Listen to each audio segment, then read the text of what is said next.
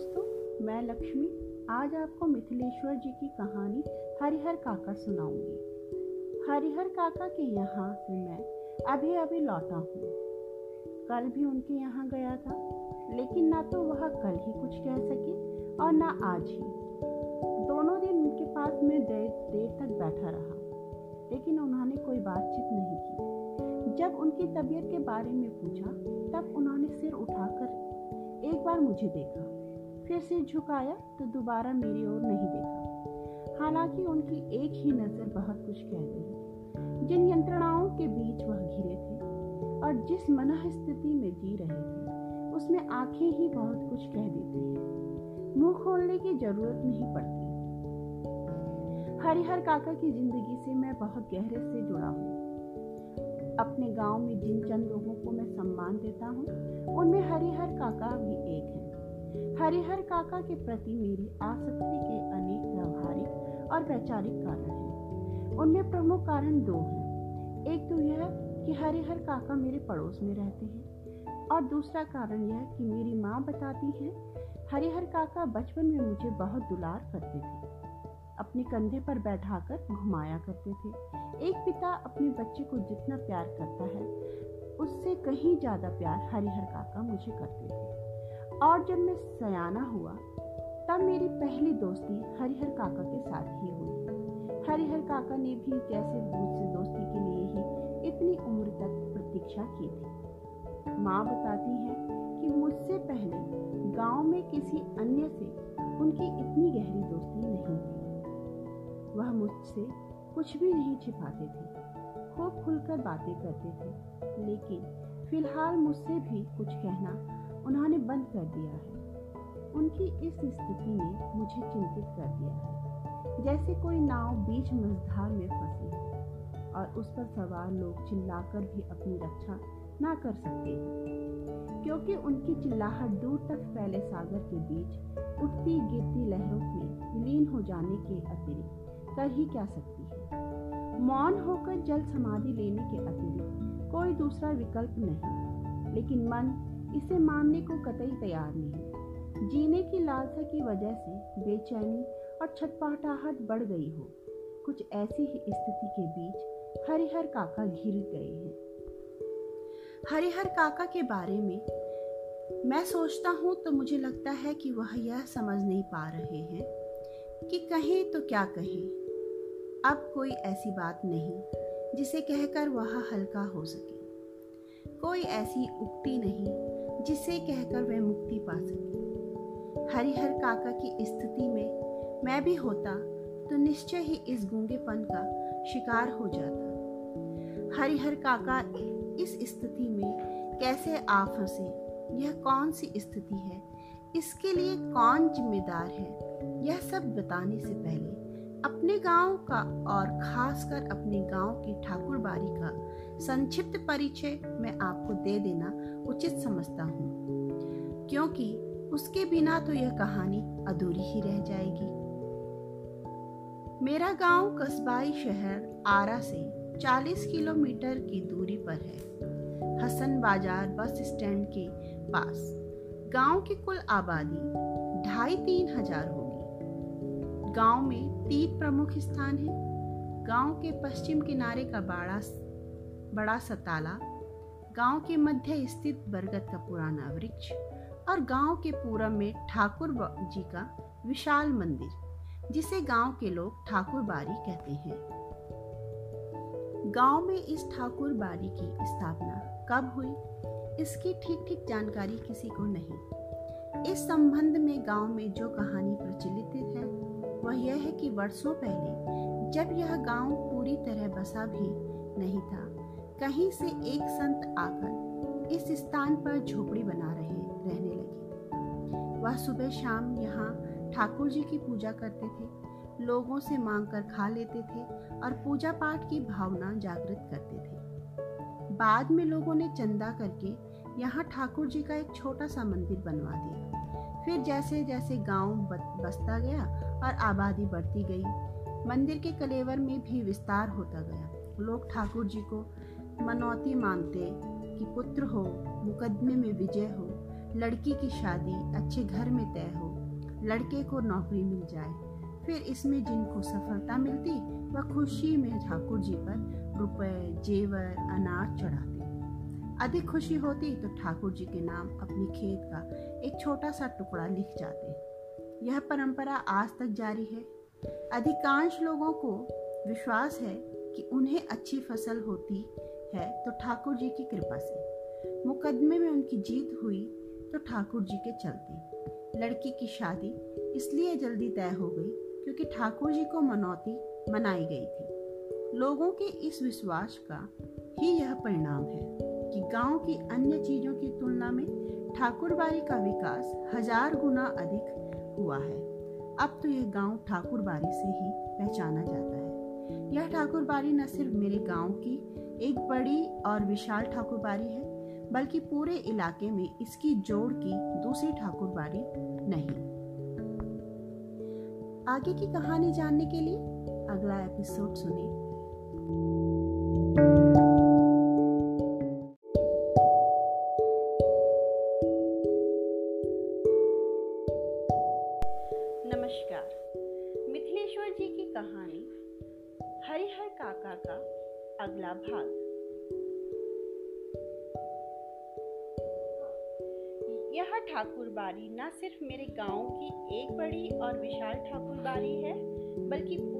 इलाके में इसकी जोड़ की दूसरी ठाकुरबाड़ी नहीं।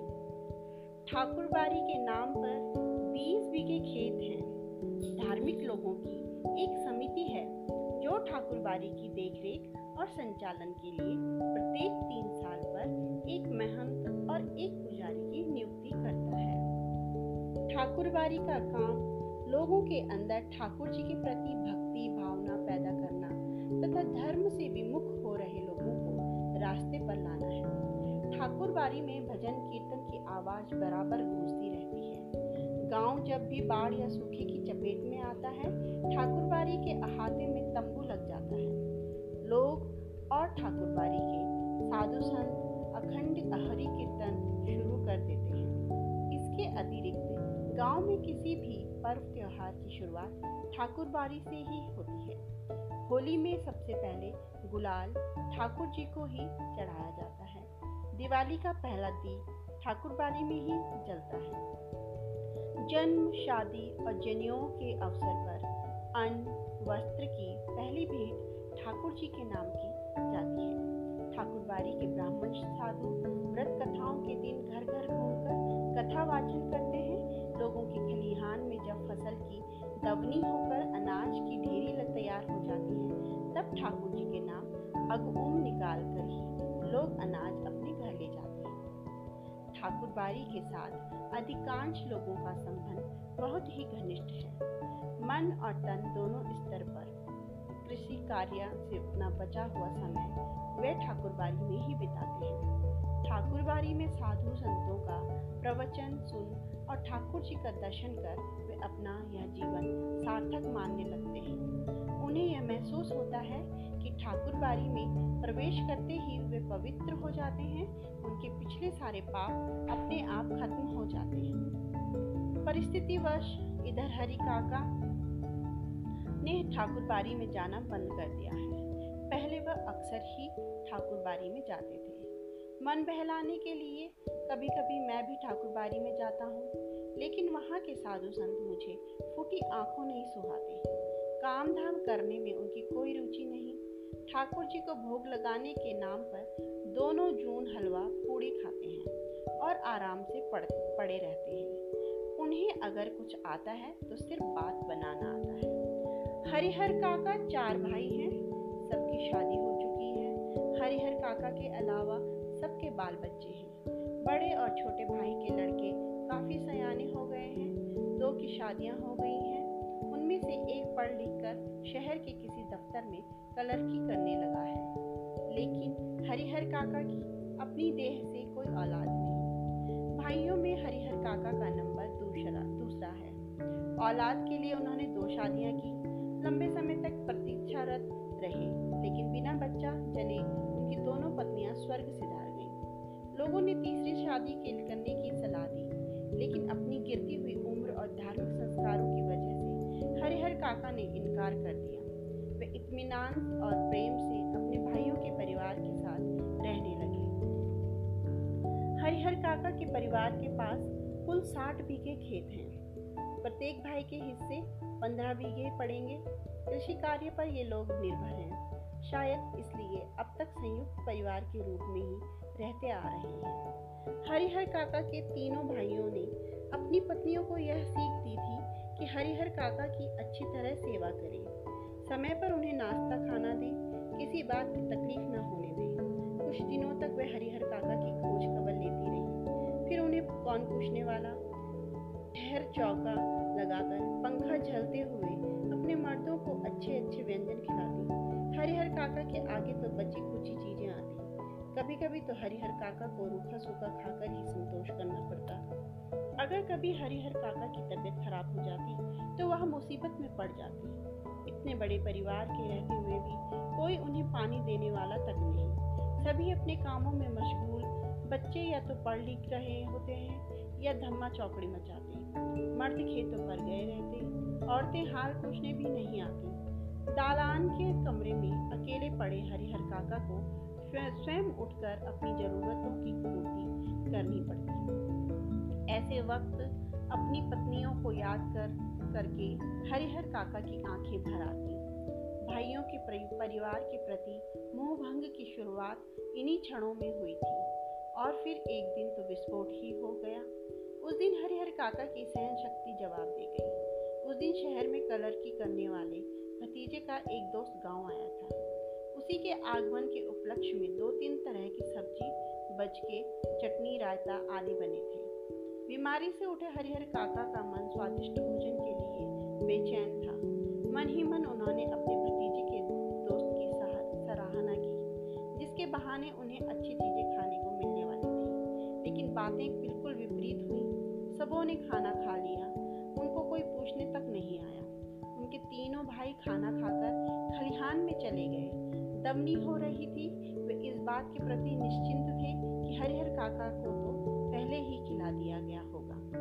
अंत में हरिहर काका ने स्वयं दालान के कमरे से निकल हवेली में प्रवेश किया। तब उनके छोटे भाई की पत्नी ने रूखा सूखा खाना लाकर उनके सामने परोस दिया। भात, मट्ठा और अचार।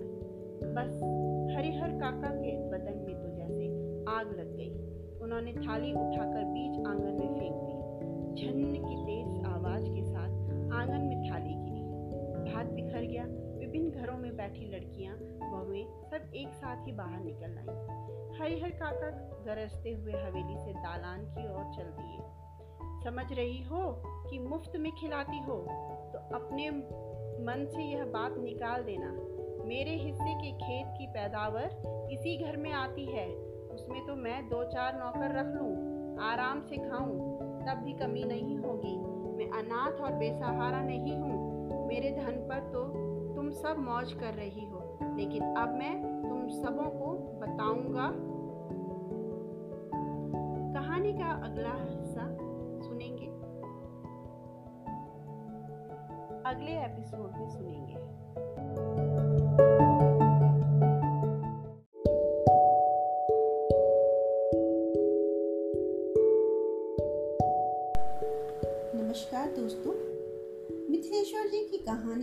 काका का अगला भाग। समझ रही हो कि मुफ़्त में खिलाती हो तो अपने मन से यह बात निकाल देना।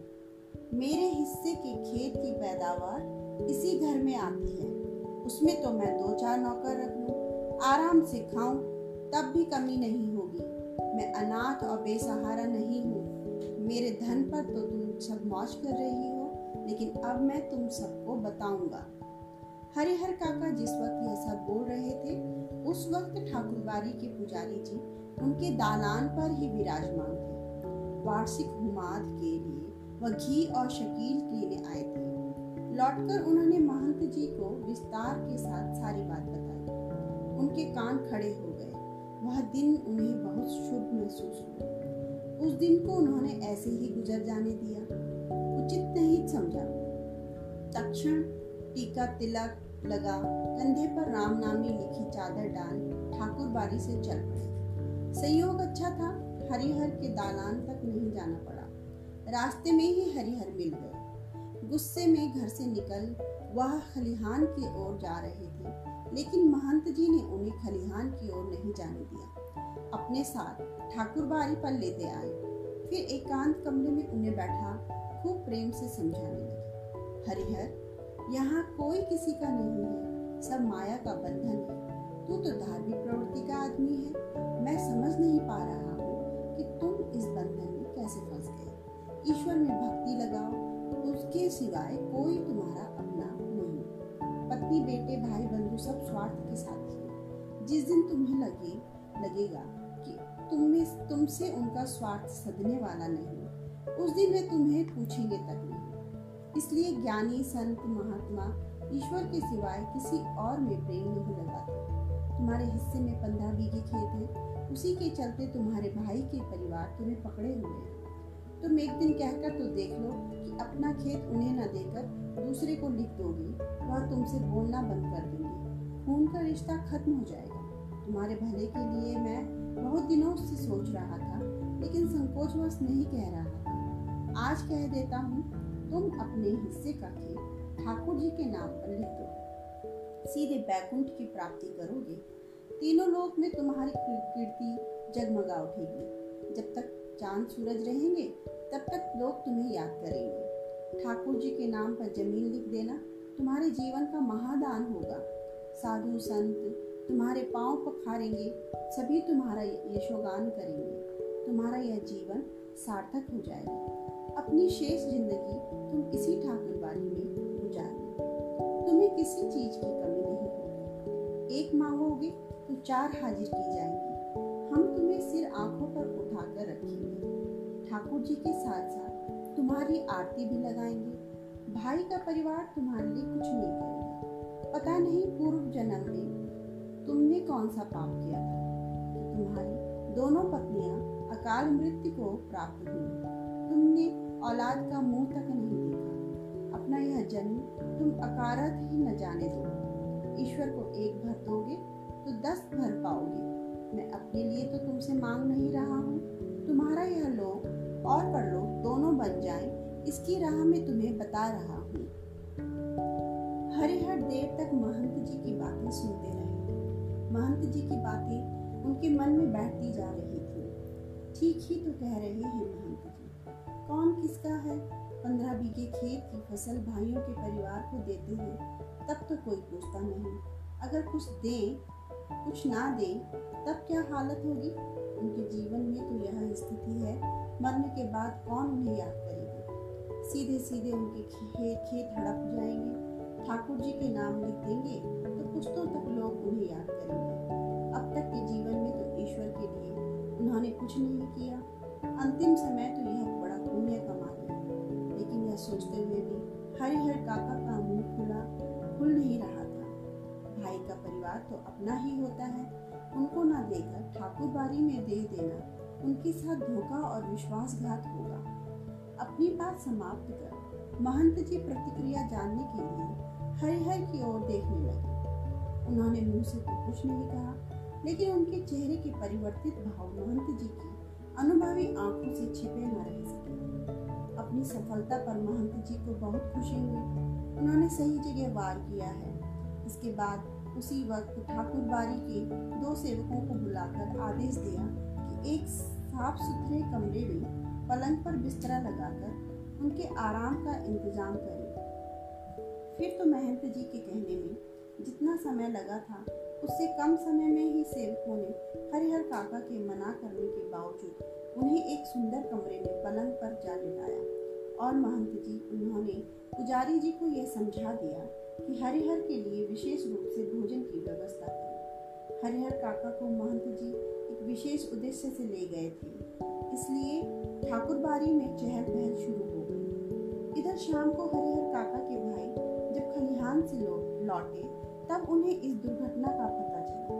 पहले तो अपनी पत्नियों पर वे खूब बरसे। फिर एक जगह बैठकर चिंता मग्न हो गए हालाँकि गाँव के किसी व्यक्ति ने भी उनसे कुछ नहीं कहा था। महंत जी ने हरिहर काका को क्या क्या समझाया है, इसकी भी जानकारी उन्हें नहीं थी। लेकिन इसके बावजूद उनका मन संकालु और बेचैन हो गया। दरअसल बहुत सारी बातें ऐसी होती हैं, जिनकी जानकारी बिना बताए ही लोगों को मिल जाती है। शाम गहराते गहराते हरिहर काका के तीनों भाई ठाकुर बारी पहुँचे।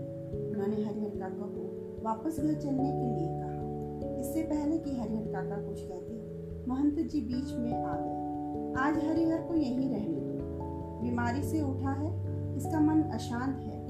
ईश्वर के दरबार में रहेगा तो शांति मिलेगी। लेकिन उनके भाई उन्हें घर ले चलने के लिए जिद करने लगे। इस पर ठाकुर बारी के साधु संत उन्हें समझाने लगे। वहाँ उपस्थित गाँव के लोगों ने भी कहा कि एक रात ठाकुर बारी में रह जाएँगे तो क्या हो जाएगा? अंततः भाइयों को निराश हो वहाँ से लौटना पड़ा। रात में हरिहर काका को भोग लगाने के लिए जो मिष्टान और व्यंजन मिले, वैसे उन्होंने कभी नहीं खाए थे। घी टपकते मालपुए रस बुनिया लड्डू, छेने की तरकारी, दही, खीर, पुजारी ने स्वयं पास में बैठे महंत जी धर्म चर्चा से मन में शांति पहुँचा रहे थे। एक ही रात में ठाकुर बारी में जो सुख, शांति और संतोष पाया, वह अपने अब तक के जीवन में उन्होंने नहीं पाया था। इधर तीनों भाई रात भर सो नहीं सके। भावी आशंका उनके मन को मथती रही। पंद्रह बीघे खेत, इस गाँव की उपजाऊ ज़मीन, दो लाख से अधिक की संपत्ति। अगर हाथ से निकल गई तो फिर वह कहीं के ना रहेंगे।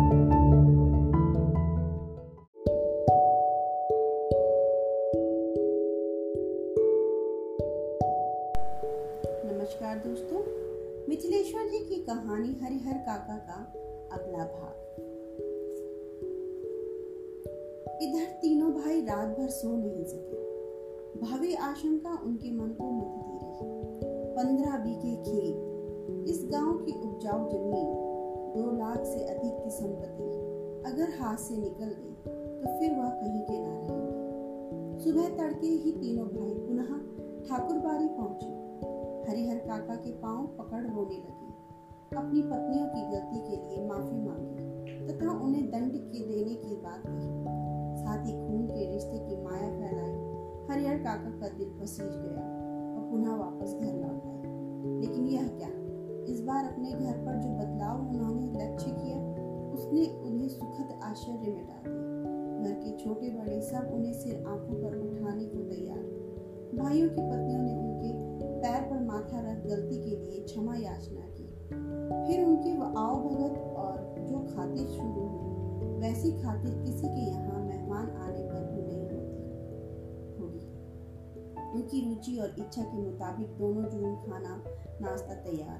पाँच महिलाएँ उनकी सेवा में मुस्तैद, तीन भाइयों की पत्नियाँ और दो उनकी बहुएँ हरिहर काका आराम से दालान में पड़े रहते, जिस किसी चीज़ की इच्छा होती आवाज़ लगाते ही हाजिर। वे समझ गए थे कि यह सब महंत जी के चलते ही हो रहा। है इसलिए महंत जी के प्रति उनके मन में आदर और श्रद्धा के भाव निरंतर बढ़ते ही जा रहे थे। बहुत बार ऐसा होता है कि बिना किसी के कुछ बताए, गाँव के लोग असली तथ्य से स्वयं वाकिफ हो जाते हैं। हरिहर काका की इस घटना के साथ ऐसा ही हुआ। दरअसल लोगों की ज़ुबान से, घटनाओं की ज़ुबान ज़्यादा पैनी होती है, पैनी और असरदार होती है। घटनाएँ स्वयं ही बहुत कुछ कह देती हैं। लोगों के कहने की ज़रूरत नहीं रहती। ना तो गाँव के लोगों से महंत जी ने ही कुछ कहा था और ना हरिहर काका के भाइयों ने इसके बावजूद गाँव के लोग सच्चाई से अवगत अवगत हो गए थे। फिर तो गाँव की बैठकों में बातों का जो सिलसिला चल निकला, उसका कहीं कोई अंत नहीं। हर जगह उन्हीं का प्रसंग सुना। कुछ लोग कहते हैं कि हरिहर को अपनी ज़मीन ठाकुर जी के नाम लिख देनी चाहिए। इससे उत्तम और कुछ नहीं। इससे कीर्ति भी अचल बनी रही रहती है। इसके विपरीत कुछ लोगों की मान्यता यह भी थी कि भाई का परिवार तो अपना ही होता है। अपनी जायदाद उन्हें न देना, उनके साथ अन्याय करना होगा। खून के रिश्ते के बीच दीवार बनानी होगी। जितने मुँह, उतनी बातें। ऐसा ज़बरदस्त मसला पहले कभी नहीं मिला था। इसलिए लोग मौन होना नहीं चाहते थे। अपने अपने तरीके से समाधान ढूंढ रहे थे और प्रतीक्षा कर रहे थे कि कुछ घटित हो। हालाँकि इसी क्रम में बातें गर्माहट भरी भी होने लगी थी। लोग प्रत्यक्ष और परोक्ष रूप से दो वर्गों में बंटने लगे थे। कई बैठकों में दोनों वर्गों के बीच आपस में तू तू मैं भी होने लगी। एक वर्ग के लोग चाहते थे कि हरिहर अपने हिस्से की ज़मीन ठाकुर जी के नाम लिख दे। तब यह ठाकुरबारी न सिर्फ़ इलाके की ही सबसे बड़ी ठाकुरबारी होगी, बल्कि पूरे राज्य में इसका मुकाबला कोई दूसरी ठाकुरबारी नहीं कर सकेगी। इस वर्ग के लोग धार्मिक संस्कारों के लोग हैं, साथ ही किसी न किसी रूप में ठाकुरबारी से जुड़े हैं। असल में सुबह शाम जब ठाकुर जी को भोग लगाया जाता है तब साधु संतों के साथ गाँव के कुछ पेटू और चटोर किस्म के लोग प्रसाद पाने के लिए वहाँ जुट जाते हैं। ये लोग इसी वर्ग के हिमायती हैं। दूसरे दूसरे वर्ग में गाँव के प्रगतिशील विचारों वाले लोग तथा वैसे किसान आते हैं, जिनके यहाँ हरिहर जैसे औरत मर्द पल रहे होते हैं। गाँव का वातावरण तनावपूर्ण हो गया था और लोग कुछ घटित होने की प्रतीक्षा करने लगे थे। इधर भावी आशंकाओं को मद्देनजर रखते हुए हरिहर काका के भाई उनसे यह निवेदन करने लगे थे कि अपनी ज़मीन वे उन्हें लेते। उनके सिवाय उनका और अपना है ही कौन? इस विषय पर हरिहर काका ने एकांत में मुझसे काफ़ी देर तक बात की। अंततः हम इस निष्कर्ष पर पहुँचे कि जीते जी अपनी जायदाद का स्वामी किसी और को बनाना ठीक नहीं होगा चाहे वह अपना भाई या मंदिर का महंत ही क्यों ना हो। हमें अपने गाँव और इलाके के वे कुछ लोग याद आए, जिन्होंने अपनी ज़िंदगी में ही अपनी जायदाद, अपने उत्तराधिकारियों या किसी अन्य को लिख दी थी। लेकिन इसके बाद उनका जीवन कुत्ते का जीवन हो गया। कोई उन्हें पूछने वाला नहीं रहा। हरिहर काका बिल्कुल अनपढ़ व्यक्ति हैं, फिर भी इस बदलाव को उन्होंने समझ लिया और यह निश्चय किया कि जीते जी किसी को ज़मीन नहीं लिखेंगे। अपने भाइयों को समझा दिया, मर जाऊँगा तो अपने आप मेरी ज़मीन तुम्हें मिल जाएगी। ज़मीन लेकर तो जाऊँगा नहीं, इसलिए लिखवाने की क्या ज़रूरत? उधर महंत जी भी हरिहर काका की टोह में रहने लगे। जहाँ कहीं एकांत पाते, कह उठते, विलंब ना करो हरिहर। शुभ काम में देर नहीं करते। चलकर ठाकुर जी के नाम ज़मीन, व्यय कर दो। फिर पूरी ज़िंदगी ठाकुरबारी में राज करो। मरोगे तो तुम्हारी आत्मा को ले जाने के लिए स्वर्ग से विमान आएगा। देवलोक को प्राप्त करोगे? लेकिन हरिहर काका न हाँ कहते और न ना। कहकर वे महंत जी को दुखी करना नहीं चाहते थे। क्योंकि भाई के परिवार से जो सुख सुविधाएँ उन्हें मिल रही थी, वे महंत जी की कृपा से ही और हाँ तो उन्हें कहना है नहीं, क्योंकि अपनी ज़िंदगी में अपनी ज़मीन उन्हें किसी को नहीं लिखनी। इस मुद्दे पर वे जागरूक हो गए थे। पर बीतते समय के अनुसार महंत जी की चिंताएँ बढ़ती जा रही जाल में फंसी चिड़िया पकड़ चिड़िया पकड़ से बाहर हो गई थी। महंत जी इस बात को सह नहीं पा रहे थे। महंत जी को लग रहा था कि हरिहर धर्म संकट में पड़ गया है। एक और वह चाहता है कि ठाकुर जी को लिख दूँ, किंतु दूसरी ओर भाई के परिवार की माया मोह में बंध जाता है। इस स्थिति में हरिहर का अपहरण कर ज़बरदस्ती उससे लिखवाने के अतिरिक्त दूसरा कोई विकल्प नहीं। बाद में हरिहर स्वयं राज़ी हो जाएगा। महंत जी लड़ाकू और दबंग प्रकृति के आदमी हैं। अपनी योजना को कार्य रूप में परिणत करने के लिए वह जी जान से जुट गए। हालाँकि यह सब गोपनीयता का निर्वाह करते हुए ही वह कर रहे थे।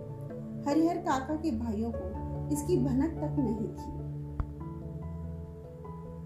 शेष कहानी अगले भाग पर।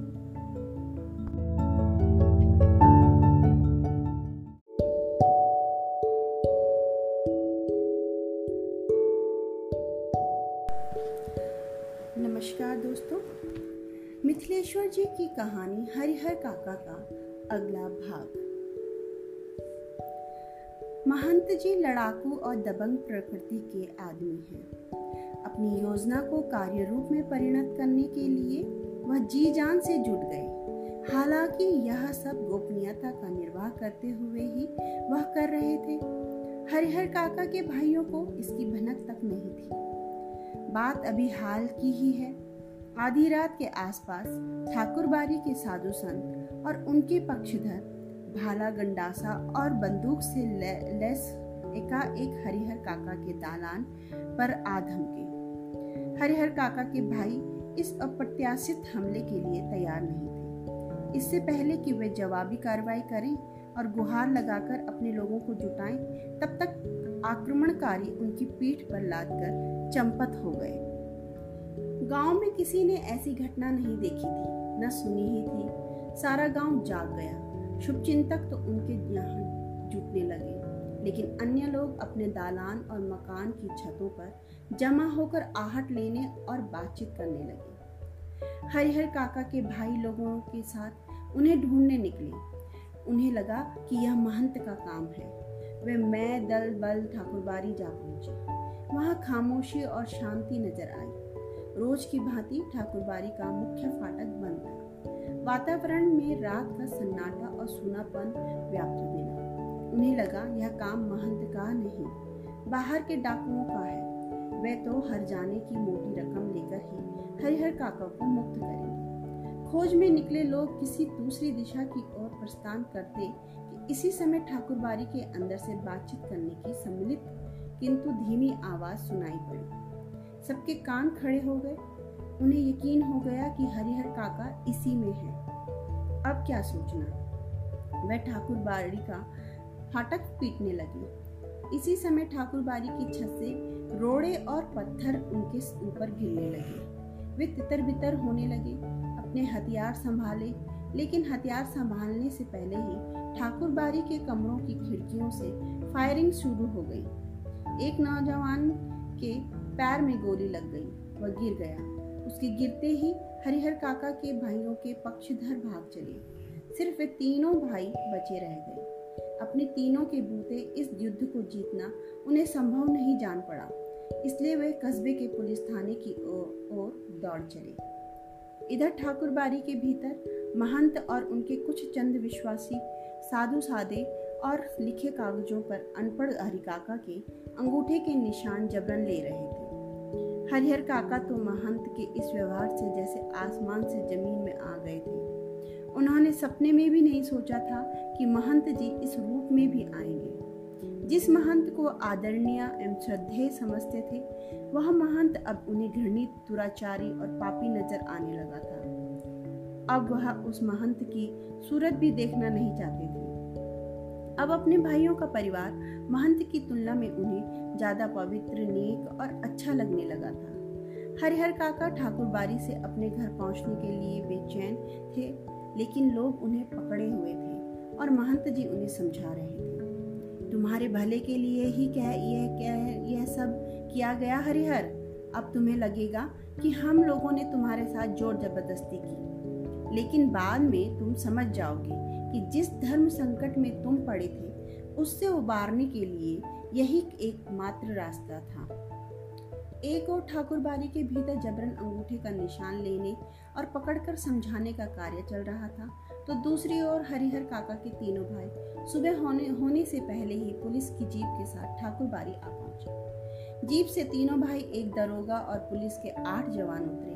पुलिस इंचार्ज ने ठाकुरबाड़ी के फाटक पर आवाज़ लगाई। दस्तक दी, लेकिन अंदर से कोई जवाब नहीं।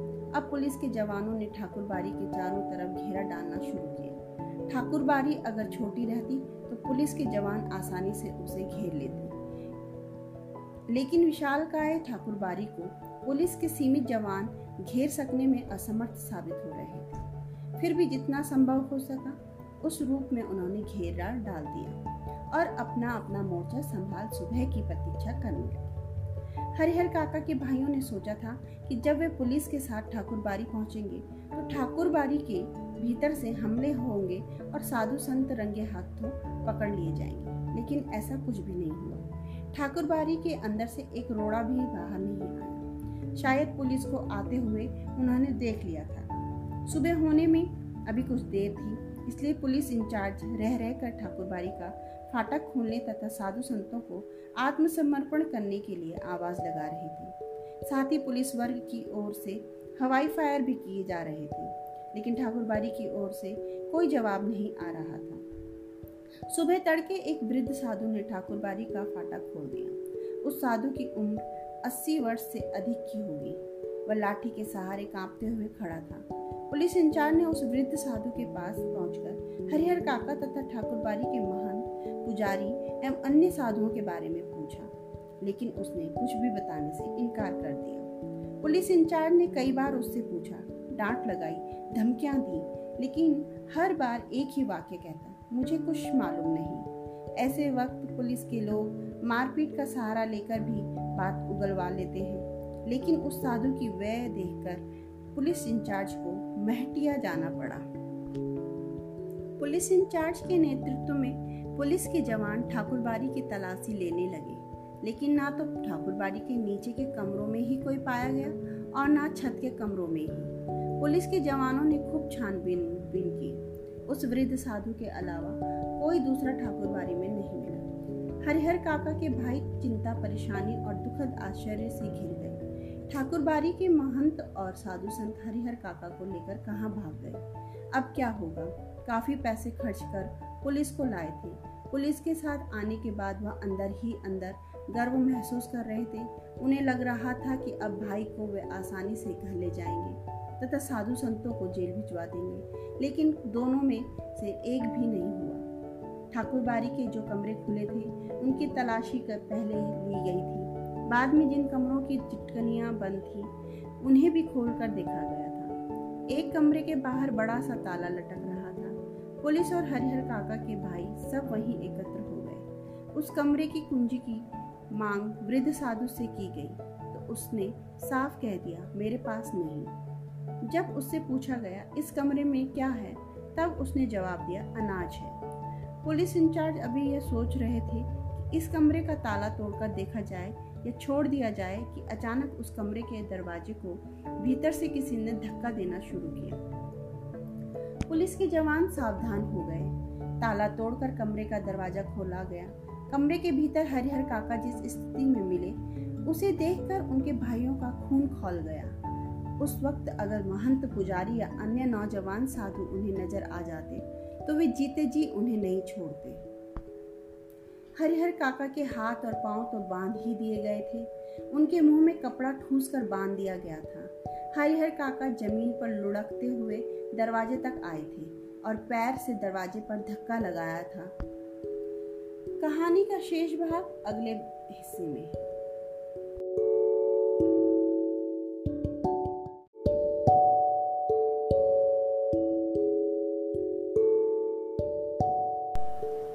नमस्कार दोस्तों, मिथिलेश्वर जी की कहानी हरिहर काका का अगला भाग।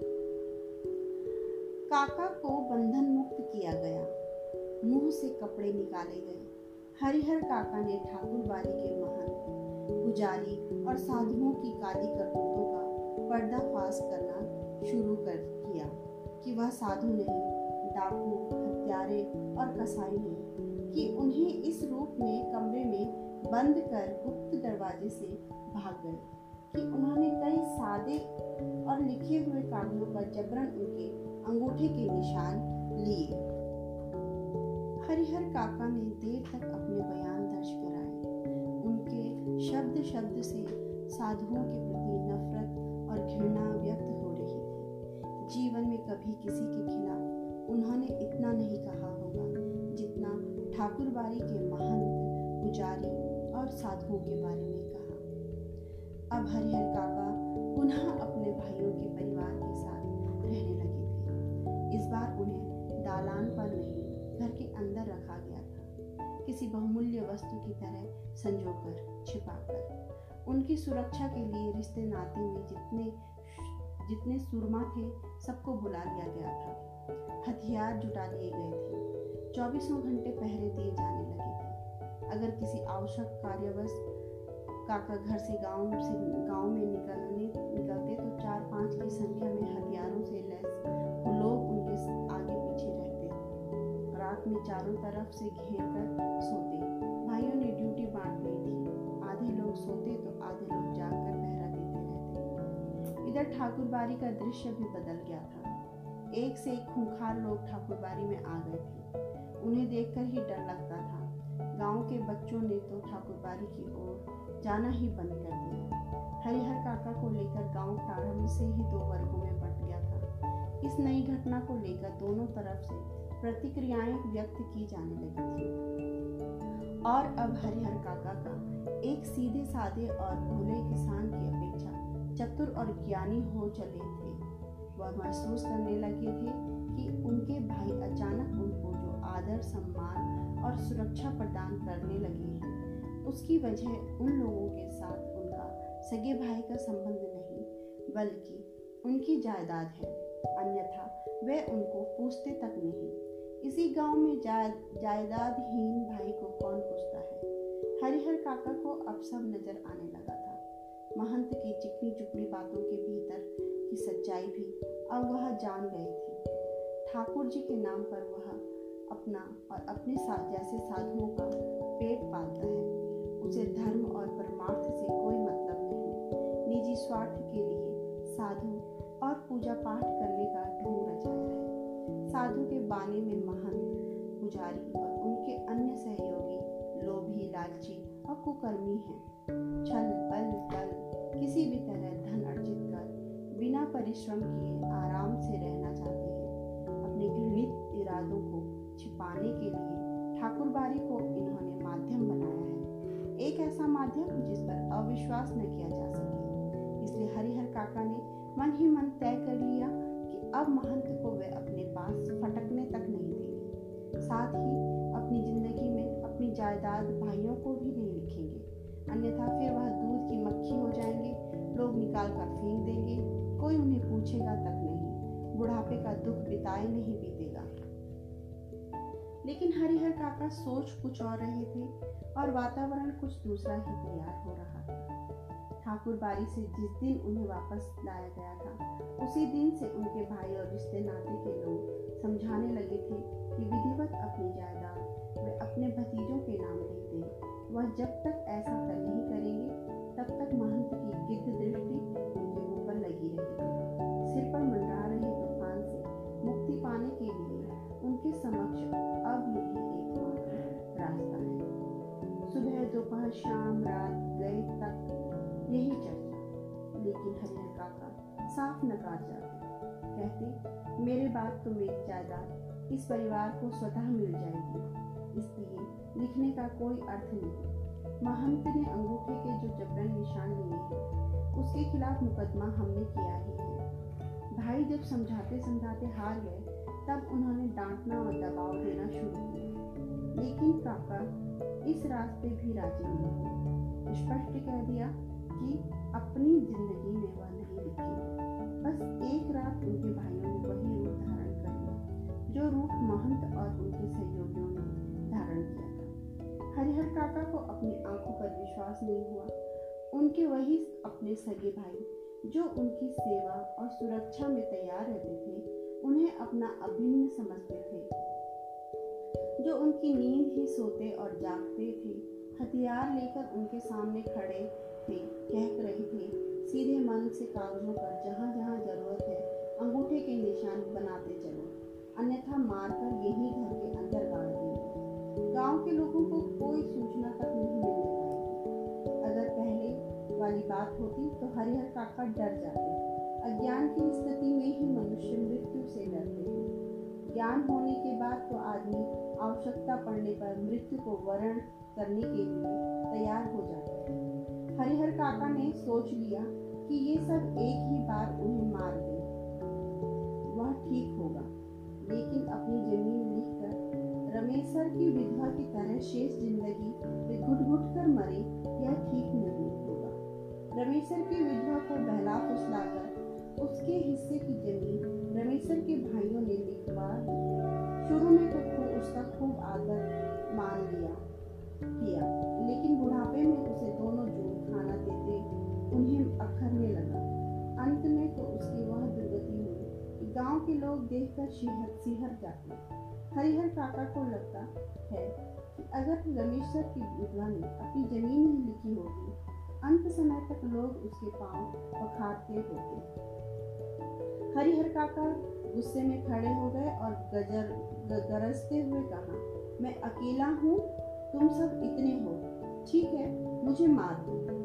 मैं मर जाऊँगा, लेकिन जीते जी एक धूर ज़मीन भी तुम्हें नहीं लिखूँगा तुम सब ठाकुरबाड़ी के महंत पुजारी से तनिक भी कम नहीं। देखते हैं, कैसे नहीं लिखोगे। लिखना तो तुम्हें ही तुम्हें ही है, चाहे हंस के लिखो या रो के। शेष कहानी अगले भाग में।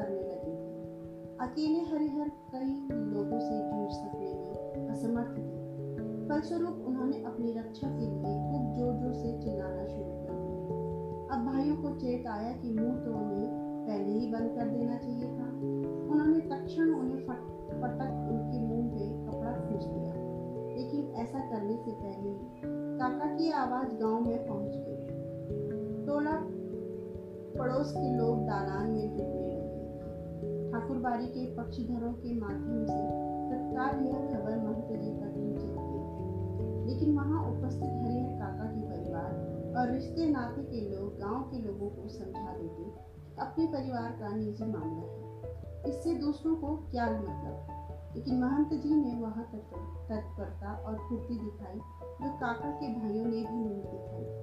वो पुलिस की जीप के साथ आ गई। पुलिस आने के बाद निजी मामले का सवाल खत्म हो गया। घर तलाशी शुरू की शुरू हुई। फिर हरिहर काका को उससे भी बदतर हालत में बरामद किया गया, जिस हालत में ठाकुर बारी से उन्हें बरामद किया गया। बंधन मुक्त होने और पुलिस की सुरक्षा पाने के बाद उन्होंने बताया कि उनके भाइयों ने उनके साथ बहुत जुल्म अत्याचार किया है, कि जबरन अनेक कागजों पर उनके अंगूठे के निशान मिले हैं कि उन्हें खूब मारा पीटा है, कि उनकी कोई भी दुर्गति बाकी नहीं छोड़ी है, कि अगर और थोड़ी देर तक पुलिस नहीं आती तो वह उन्हें जान से मार देती हरिहर काका के पीठ, माथे और पाँव पर कई जख्मों के निशान उभर आए थे। वह बहुत घबराए हुए से लग रहे थे। काँप रहे थे, अचानक गिरकर बेहोश हो गए। मुँह पर पानी छींटकर उन्हें होश में लाया गया। भाई और भतीजे तो पुलिस आते ही चंपत हो गए थे। पुलिस की पकड़ में रिश्ते के दो व्यक्ति आए। रिश्ते के शेष लोग भी फरार हो गए थे। हरिहर काका के साथ घटी घटनाओं में यह अब तक की सबसे अंतिम घटना है। इस घटना के बाद काका अपने परिवार से एकदम अलग रहने लगे हैं। उनकी सुरक्षा के लिए राइफलधारी पुलिस के चार जवान मिले हैं। हालाँकि इसके लिए भाइयों और महंत की ओर से काफ़ी प्रयास किए गए असल में भाइयों को चिंता थी कि हरिहर अकेले रहने लगेंगे। तब ठाकुरबाड़ी के महंत अपने लोगों के साथ आकर पुनः उन्हें ले भागेंगे। और यही चिंता महंत जी को भी थी कि हरिहर को अकेला और असुरक्षित पा उनके भाई पुनः उन्हें घर घर दबोचेंगे इसलिए जब हरिहर काका ने अपनी सुरक्षा के लिए पुलिस की मांग की, तब ही उनके भाइयों और महंत जी ने पैरवी लगा और पैसे खर्च कर उन्हें पूरी सहायता पहुंचाई। यह उनकी सहायता का ही परिणाम है एक व्यक्ति की सुरक्षा के लिए गाँव में पुलिस के चार जवान तैनात कर दिए गए हैं। जहाँ तक मैं समझता हूँ, फ़िलहाल हरिहर काका पुलिस की सुरक्षा में रहे, ज़रूर रहे हैं। लेकिन वास्तविक सुरक्षा ठाकुर बारी और अपने भाइयों की ओर से ही मिल रही है। ठाकुरबाड़ी के साधु संत और काका के भाई इस बात के प्रति पूरी तरह सतर्क हैं कि उनमें से कोई या गाँव का कोई अन्य हरिहर काका के साथ ज़ोर ज़बरदस्ती न करने पाए। साथ ही अपना सद्भाव और मधुर व्यवहार पकड़कर पुनः उनका ध्यान अपनी ओर खींच लेने के लिए दोनों दल प्रयत्नशील हैं। गाँव में एक नेताजी हैं, वह ना तो कोई नौकरी करते हैं और न खेती गृहस्थी। फिर भी बारह महीने मौज उड़ाते रहते हैं। राजनीति की जादुई छड़ी उनके पास है। उनका ध्यान हरिहर काका की ओर जाता है। वह तत्काल गाँव के कुछ विशिष्ट लोगों के साथ उनके पास पहुँचते हैं और यह प्रस्ताव रखते हैं उनकी ज़मीन में हरिहर उच्च विद्यालय नाम से एक हाई स्कूल खोला जाए। इससे उनका नाम अमर हो जाएगा, उनकी ज़मीन का सही उपयोग होगा और गाँव के विकास के लिए एक स्कूल मिल जाएगा। लेकिन हरिहर काका के ऊपर तो अब कोई भी दूसरा रंग चढ़ने वाला नहीं था।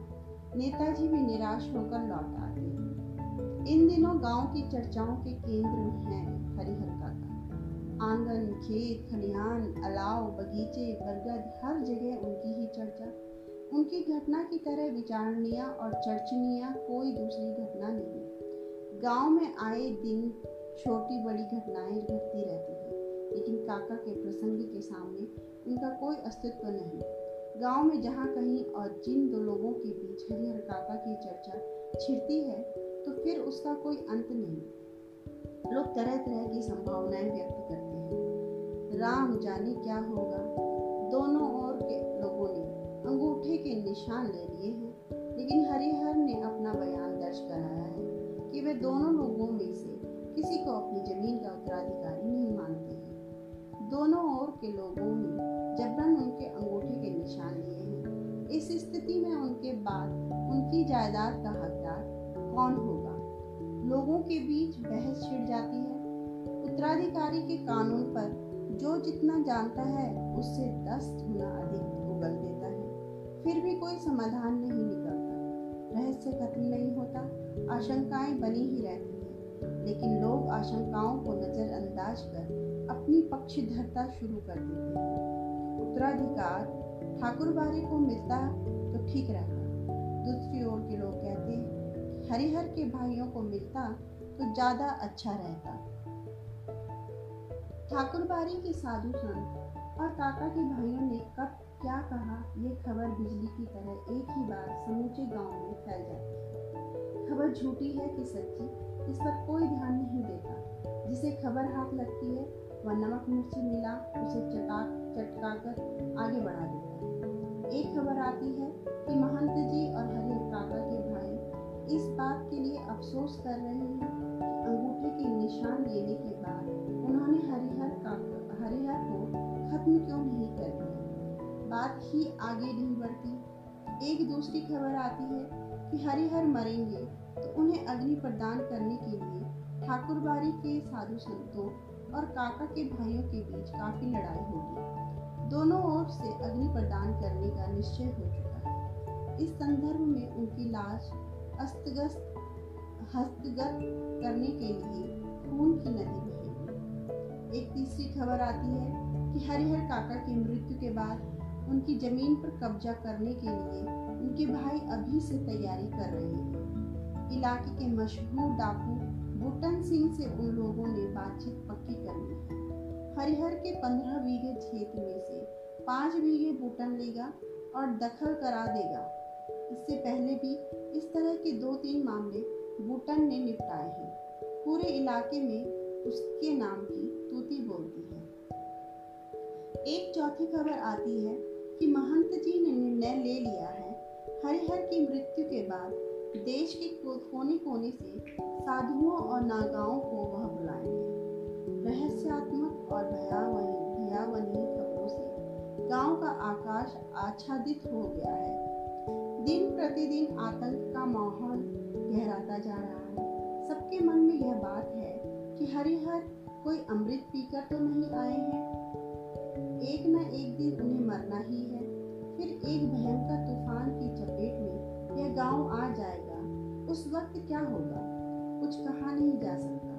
यह कोई छोटी लड़ाई एक बड़ी लड़ाई है। जाने अनजाने पूरा गाँव इसकी चपेट में आएगा ही। इसलिए लोगों के अंदर भय भी है और प्रतीक्षा भी है।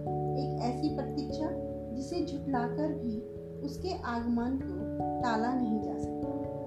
और हरिहर काका, वह तो बिल्कुल मौन हो अपनी ज़िंदगी के शेष दिन काट रहे हैं। एक नौकर रख लिया है, वही उन्हें बनाता खिलाता है। उनके हिस्से की ज़मीन में जितनी फ़सल होती है, उससे अगर वह चाहते तो मौज की ज़िंदगी बिता सकते थे।